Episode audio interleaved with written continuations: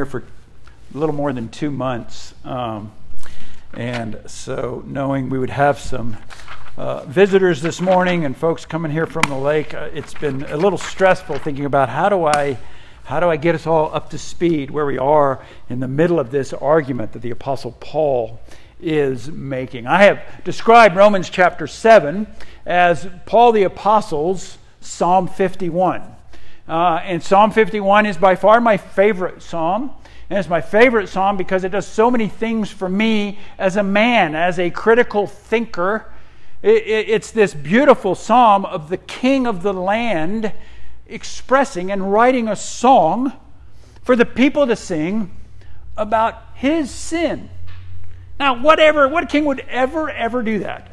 Say, hey, listen, you know, for uh, July 4th when we celebrate my inauguration, I want you to sing a song about the woman I committed adultery with and her husband that I killed.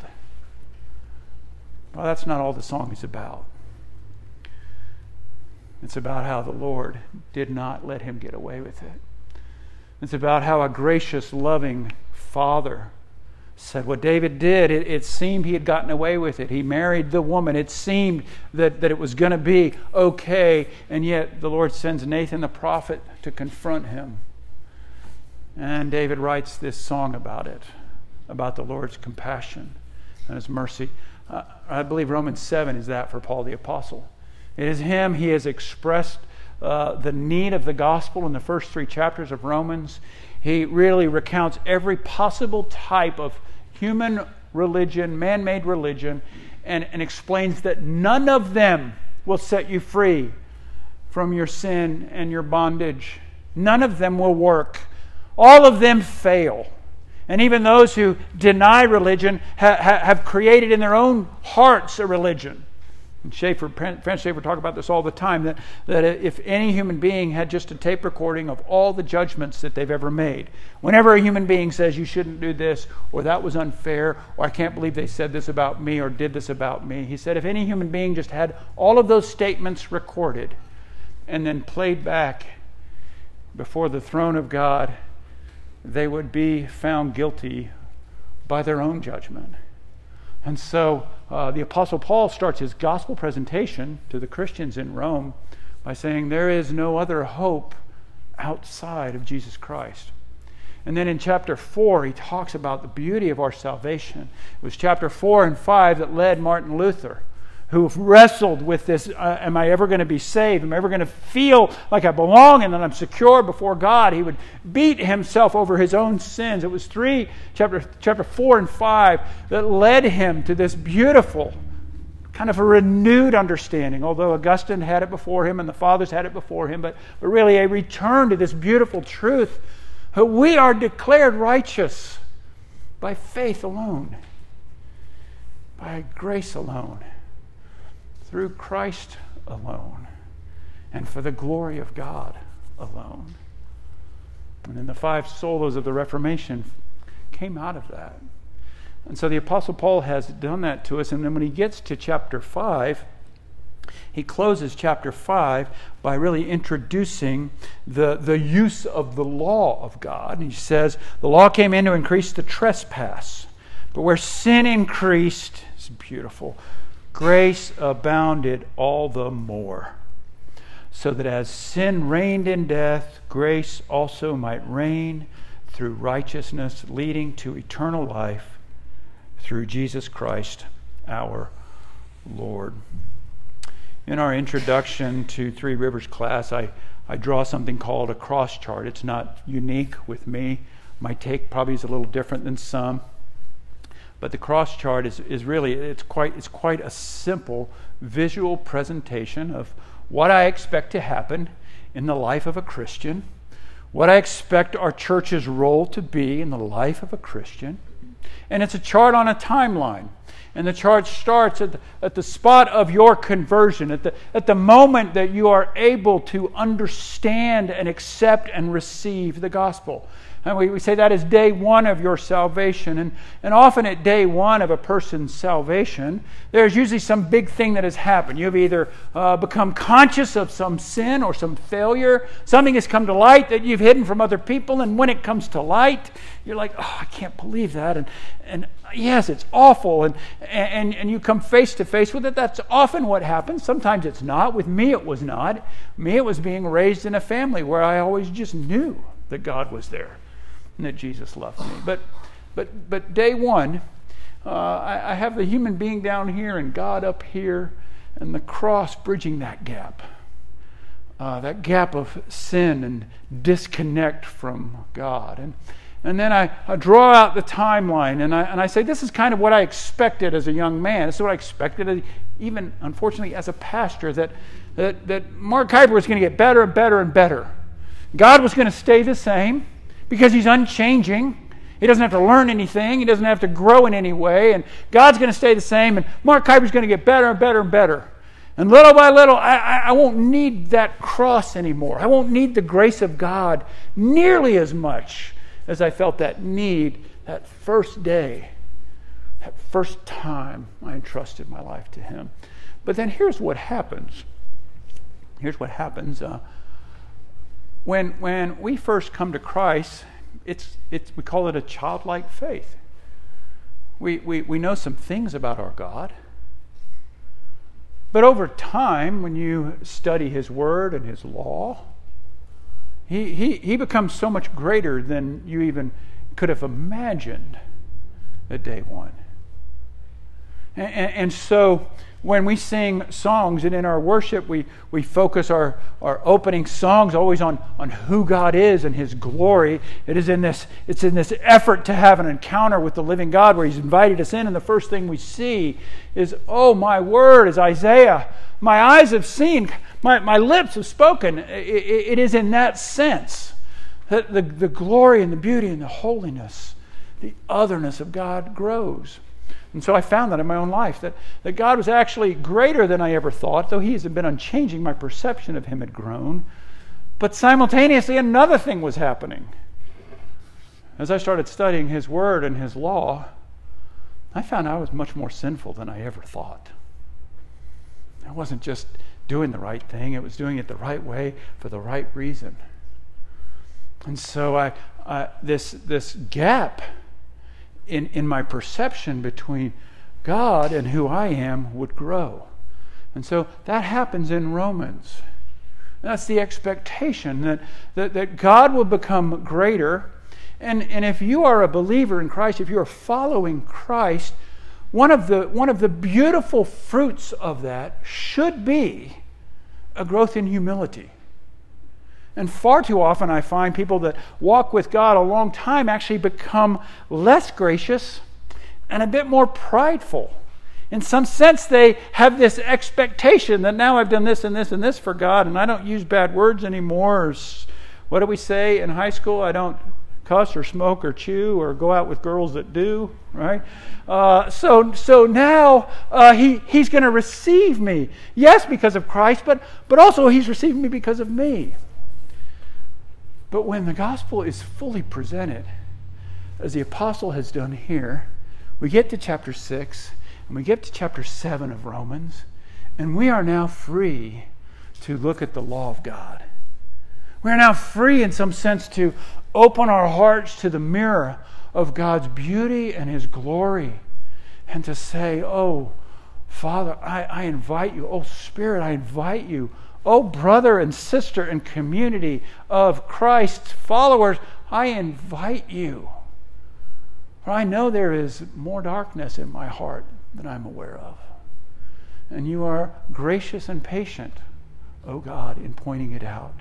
And you use loving brothers and sisters and the, and the common, what we call the common means of grace worship, preaching, teaching the sacrament. You use those things to do that. So we get to chapter 5, and it is if the apostle has breathed in this life to the church and to the people. Uh, this, but now, a righteousness from God has been revealed, a righteousness by faith. and, and, and so in chapter 6 and 7, where we've been the last couple of months, the apostle now is, is, is speaking to Christian people and saying, What now should your relationship to the law of God look like? All right, so remember that. That is the context. Those who put their faith and trust in Christ Jesus, what is the law to do with me now? And so it's interesting the way he teaches in chapter 6, verse 1. He says, Sweet, since, since, you know, since this cross chart, he doesn't use those words, but, but since this concept of as my sin is, is made known by the law and, and, God's glory is made known by the law, that grace increases. So that's the question he asks in 6. Uh, since grace increases, should we not sin more? Right? I mean, that's his response. Like it, it seems ridiculous to us, but the, but the response would be I'm living under grace now.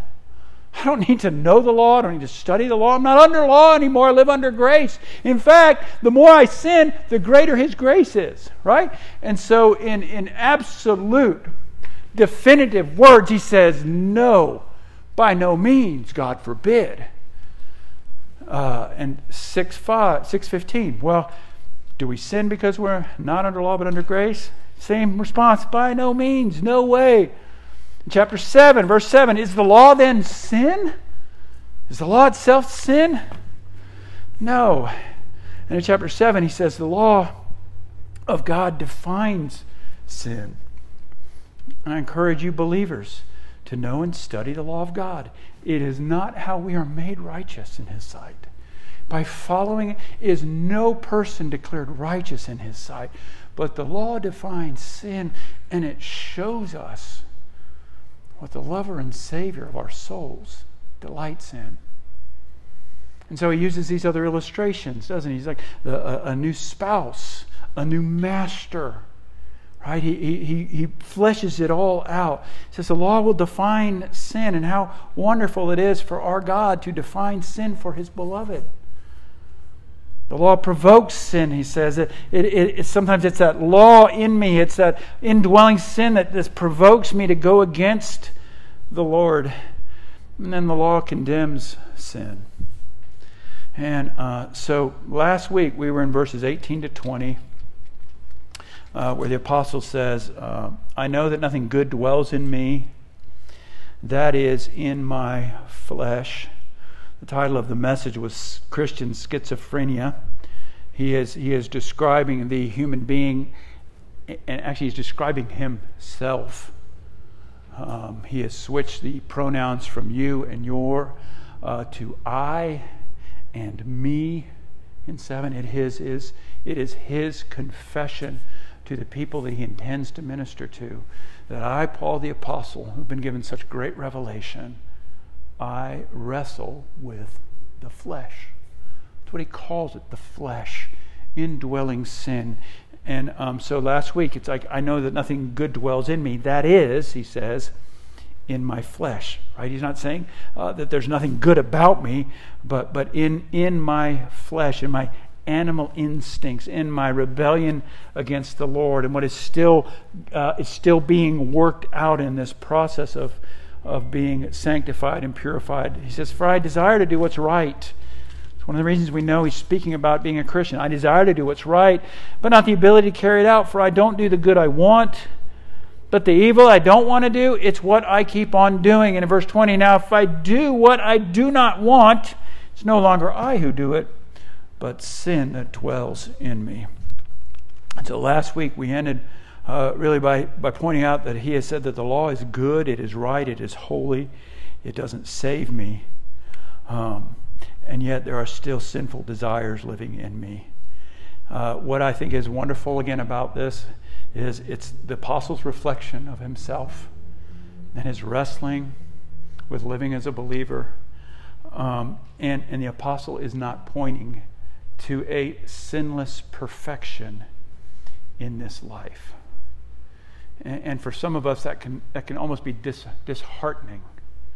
Um, but I've known people who have claimed, I've, I've gone to this point and I haven't sinned in three years or something like that, they'll say. And, and my response always is, I don't think you understand the nature and the depth of sin. I don't, I don't, I don't think you understand that. Um, and so when David and I, or Jake and I, put our service together, uh, we structure it always after uh, the structure that was given in the Old Testament. You're called into God's presence. Uh, you, you read the scriptures, you sing His word, uh, you confess your sins. Now, the sacrificial system was done away with, so we don't make sacrifices, but we confess our sins. We hear the words of forgiveness and assurance. We lift up our heads to hear His word, and then we depart, being fully assured, having fed on the body and the blood of Christ. It's the way of life, and I am thankful that the apostle has given it for us from his personal example. And so this morning, verses 21 to 25, it's really the conclusion of this whole section of how, as a Christian, then, to live in relationship to the law. Romans 7 21 to 25. If you're able, please stand for the reading of God's word. So I find it to be a law that when I ought to do right, evil lies close at hand.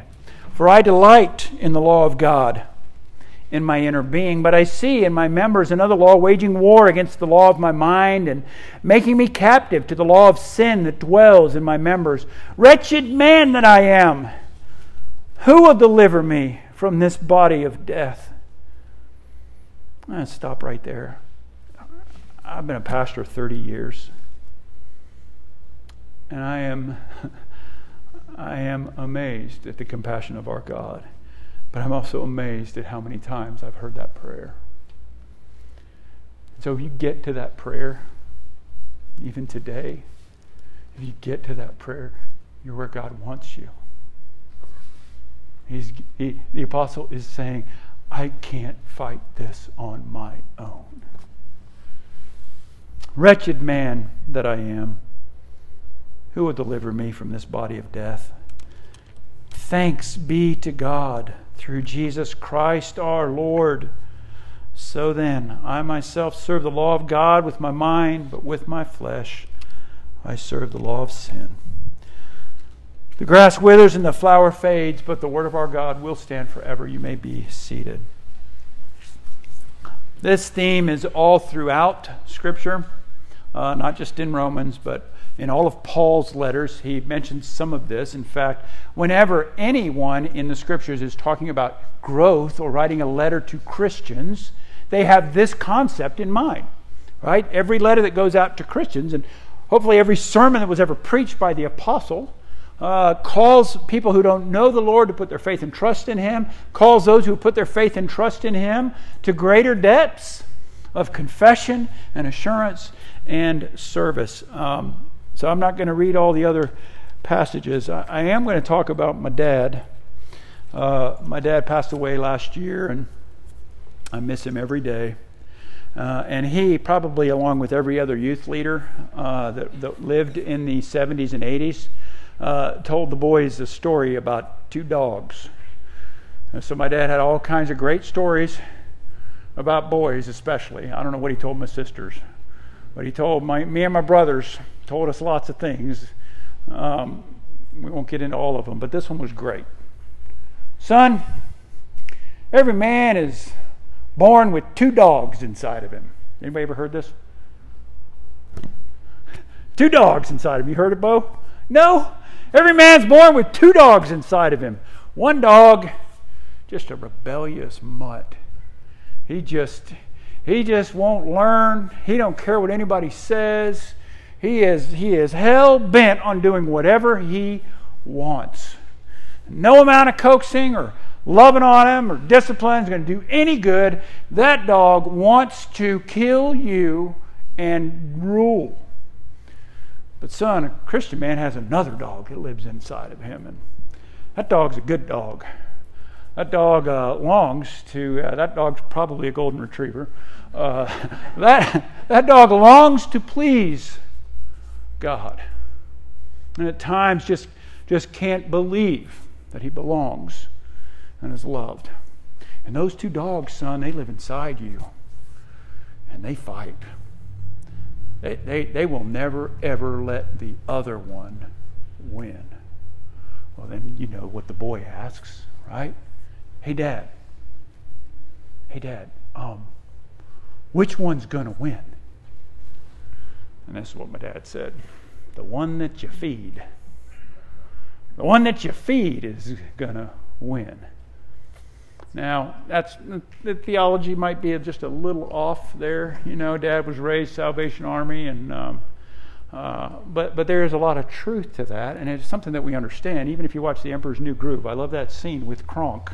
Right, Kronk comes in, and what does he have on his shoulder? Right, he's got a little angel, right, and then he's got the devil, right.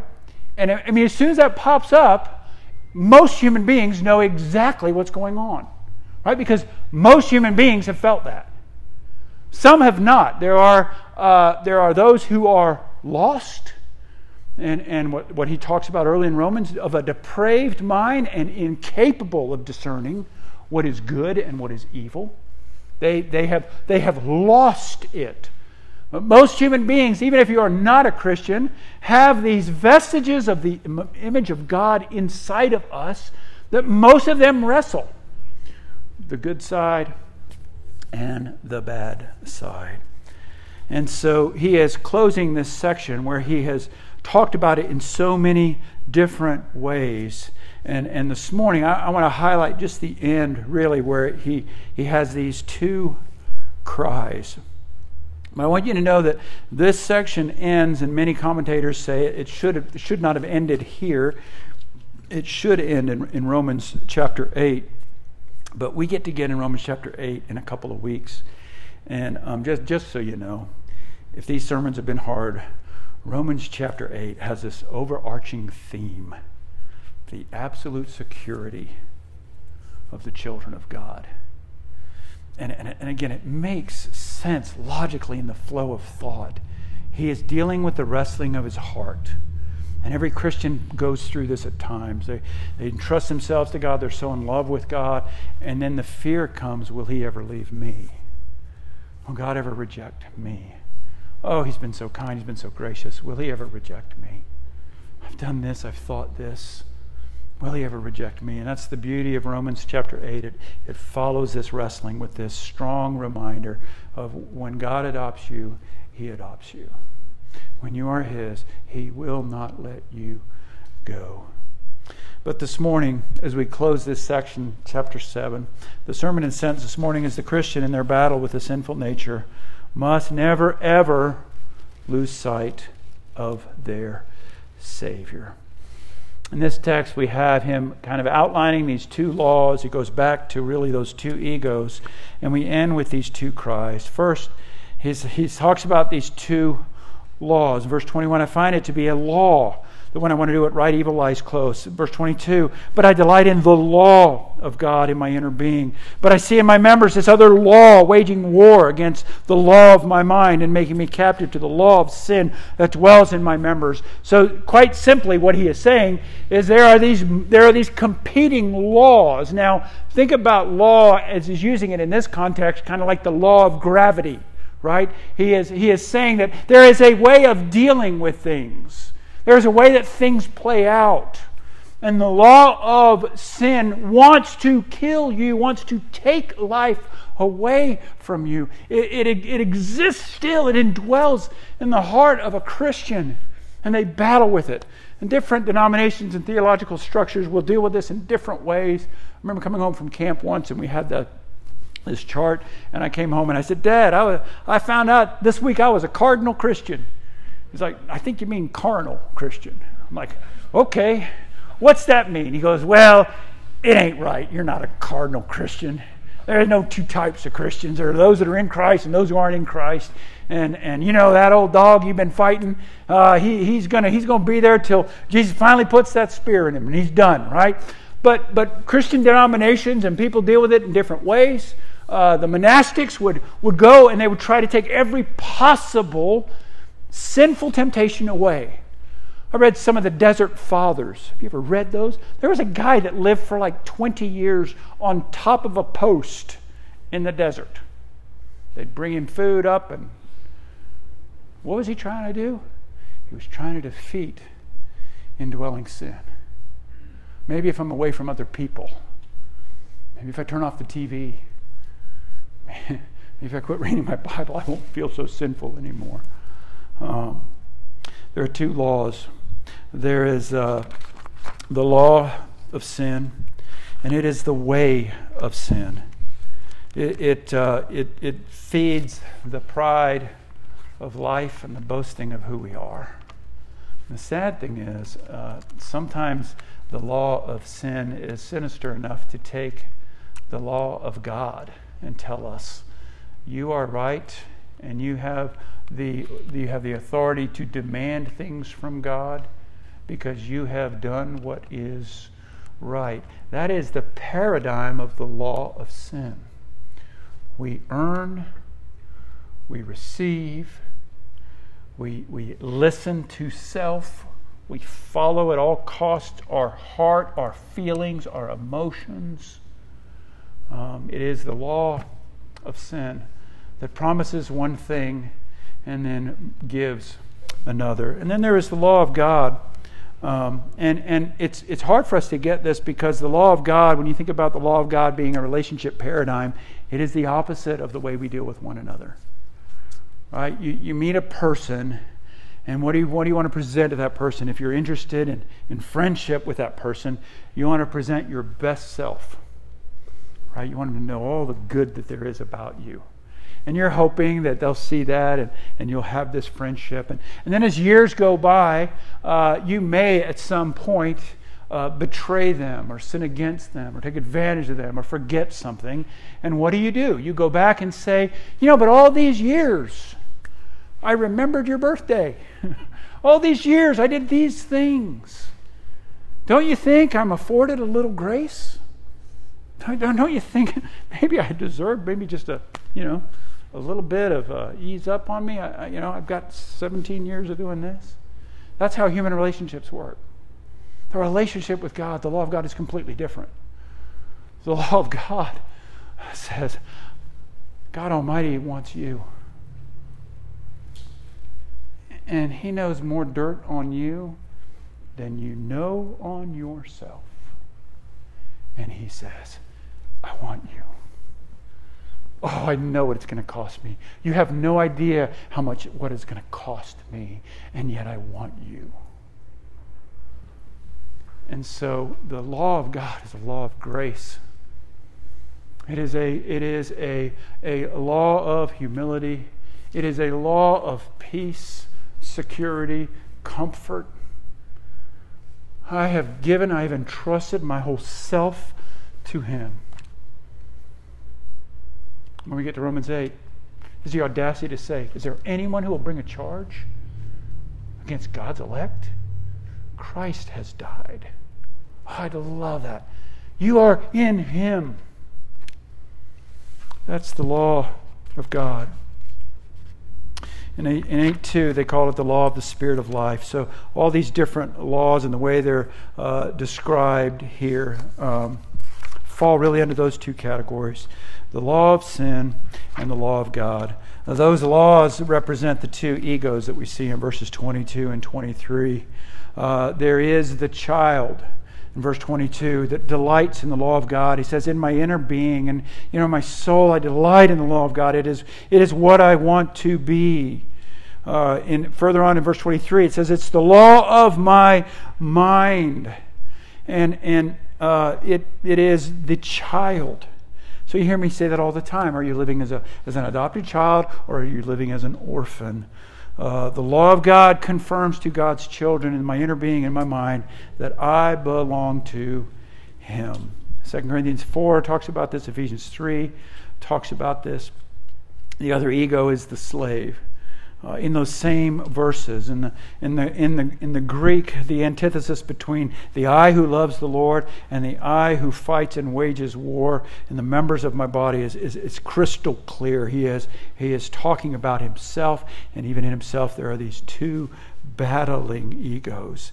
The other one is the, we call it the slave, uh, waging war uh, and the sin that indwells in his body. The slave, trapped and ruled, afraid, insecure, angry, isolated, judging, addicted. The slave that battles against the Spirit. The law of sin, it keeps us or wants us to return to slavery. Sometimes it shows up in the life of believers, slave to sin. We've talked about that already, that there are amongst the Christian brothers at times those who want to redefine the law of God so that it might be kept because they're a slave. As Trueman would say, Carl Trueman would say, they're a slave to their modern self slave to the opinions of others, a slave to their jobs, a slave to their kids' sports, to their friends, to their sexual cravings. They misuse the law of God. They are slaves. We see it in Israel being freed, wandering the desert, saying, We don't like this freedom. Take us back to Egypt. But in the believer, there are two cries. I'm going to end with this in verses 24 to 25, these two cries. Verse 24, this first cry Wretched man that I am, who will deliver me from this body of death? We cry this. Christians, we cry this out to our Father, not because we're afraid of his wrath, but primarily because we love him. We have an increasing awareness of the awfulness of our sin and the glory of our God. Wretched man that I am, will you deliver me from this body of death? The second cry is the cry of the adopted child that says, Thanks be to God through Jesus Christ our Lord. It's beautiful that he's ending the chapter with this. Right? You're going to have, you're to have the, the law of God. You don't set it aside. You know it. it. It does its work in you. And when it does its work in you, Paul is saying, as I have, there have been these moments where I have felt almost ready to give up. The sinful battle, the flesh, the cravings. Uh, they, they, they, seem at times, whenever I want to do something right, that it's right there. John Stott says it this way uh, Whenever I do good, right there next to me is the evil wanting to undo it. The adopted child cries out, Thanks be to God through Jesus Christ our Lord. In conclusion, I put in the notes there the immovable verse 25. Uh, there are commentators who have said that this can't be the Apostle Paul. This must be him talking about the past tense before he knew Christ. And the greater problem they have is verse 25. And so they will try and move verse 25, especially the end. They'll try to move it so you read critical commentaries, um, and not just the ones we would call liberal theologians, but critical commentaries, and they say it's got to be misplaced. And yet there's no textual warrant for that. There are no manuscripts that show that. Um, but what does verse 25 say? How does it end? Let's look at this ending with me. I myself serve the law of God with my mind, but with my flesh I serve the law of sin. The apostle is saying, when I exist in the flesh, all that is defined by that, the law of sin and rebellion, the orphan mentality, when I am existing in that state, I am serving the law of sin. And let me tell you, 30 years as a pastor, Christians fall into serving the law of sin. I think something the worst thing anybody could ever say about our church is that they're hypocrites. I'm like, we can't be hypocrites. If you looked at our liturgy, the leaders get up every week and confess their sins. Like, I mean, it, we can't. It, it doesn't. Uh, hypocrisy and grace don't exist together. In our flesh, we can serve the evil one. In our flesh, we can feed that dog and its evil desires. And horrible things can be done. I know people that have left the Christian faith because Christians have hurt them. And I often say it's that, you know, it, the Christian that hurt you, uh, they're not okayed by what they've done. Grace doesn't say they're done. Forgiveness doesn't say it was okay. Forgiveness says Christ Himself paid for that for the believer. But in but in my spirit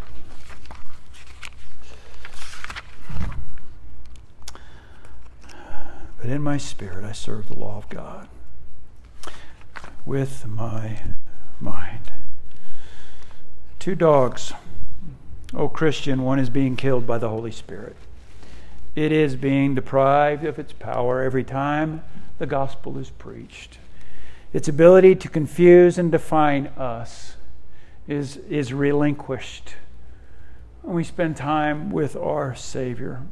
It will often bark and claw louder and without rest, but the other one is being renewed more and more into the image of our Savior, Jesus Christ. The late Tim Keller wrote concerning this passage Before you know Christ, you are in a battle that you cannot win.